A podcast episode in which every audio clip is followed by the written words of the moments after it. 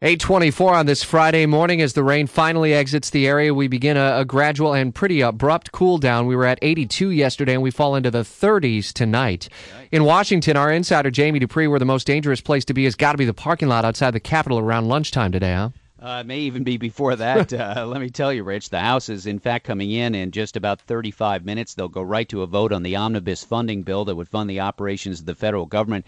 Get that out there, get it done over to the Senate. Senators will vote on it. They may be done before lunchtime as we sort of wrap up for the year here. If they can get that work done, then uh, there'll be a year end news conference this afternoon by the president that will also sort of be wrapping things up. Later today, he's due to fly out to San Bernardino to meet with families of the victims of the terrorist attack there. And then the first family from there will go on to Hawaii for their Christmas vacation. So, really, today sort of looks like it's going to be it in D.C. if they can get all their work done. Yeah, I wonder what kind of ground may be covered in the news conference because the president just updated with his national security team yesterday, as you were reporting uh, during the afternoon ride. Um, no significant or, or apparent threats that are out there. Of course, we heard that before Thanksgiving as well, but uh, covering a lot of ground on some of the stuff that has happened behind the scenes that we probably will never hear about. No, I would think that uh, that uh, subject number one will be terrorism and the terrorist attack, and uh, the president obviously has said some things about the Islamic State that haven't squared with what has happened, and so I'm sure uh, this will be the first real time that we, that reporters have had access to him in a few weeks. So that'll be one of the issues. Also, Congress, and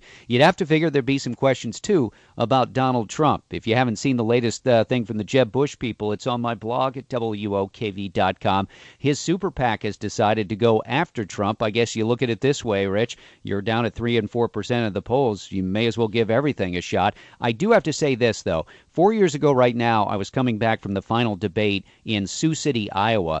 The airwaves were filled with nothing but anti Newt Gingrich ads. He was the leader in the race at the time. He certainly didn't win. And I'm still surprised that uh, nobody really in the GOP has stood up and started attacking Trump on the air. It would seem that that's the next option that's logically there. So a lot of attention on that, very little attention being paid to the Democratic debate tomorrow night. Yeah, they've, they've got another debate tomorrow night. Not only will they get lower numbers again like they did last time, but think of this it's going up against the Jets and the Cowboys. So you've got America's team and the New York media market. Hmm. Uh, so that's going to, I think, ensure even smaller numbers. Reporters have been are being put on ice, literally, for this. The Media Filing Center at St. Anselm's College, for some reason, I don't know why, they've put it on the hockey rink. So.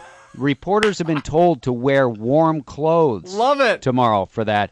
So that's the third Democratic debate. Again, only three on the stage Hillary Clinton, Bernie Sanders, and Martin O'Malley. We'll listen for your updates on the final action before Congress is gone. Have a safe weekend, okay? And Merry Christmas. We'll see you, Rich.